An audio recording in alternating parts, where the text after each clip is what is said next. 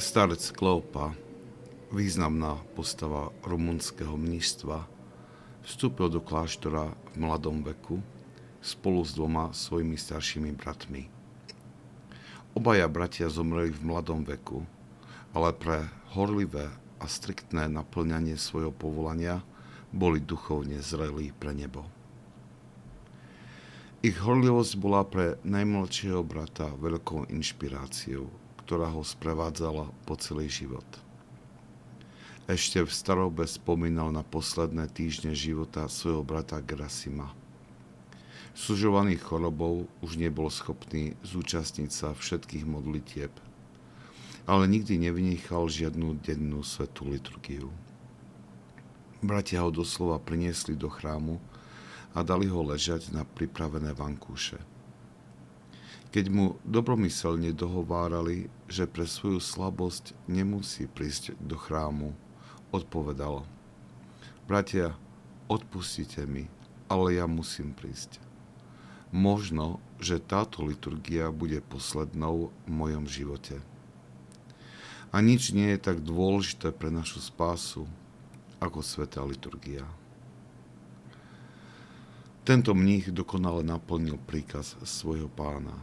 Bdejte, lebo neviete ani dňa, ani hodiny. Pre starca Kleopu táto bratová bdelosť a sústredenosť na konečný cieľ, ktorým je spása, bola inšpiráciou pre celý jeho život. Bolo by veľmi osožné pre náš duchovný život rovnako sa nechať inšpirovať týmto príkladom bdelosti. Toto asketické cvičenie, keď sa na všetko v prítomnom okamihu pozeráme ako na niečo, čo môže byť našou poslednou aktivitou tu na Zemi, odstráni všetku povrchnosť, nielen z nášho modlitbového života, ale aj z našich vzájomných vzťahov a aktivít. Niektorí môžu namietať, že takéto asketické cvičenie odníma radosť zo života, pretože upriamuje našu pozornosť na smrť.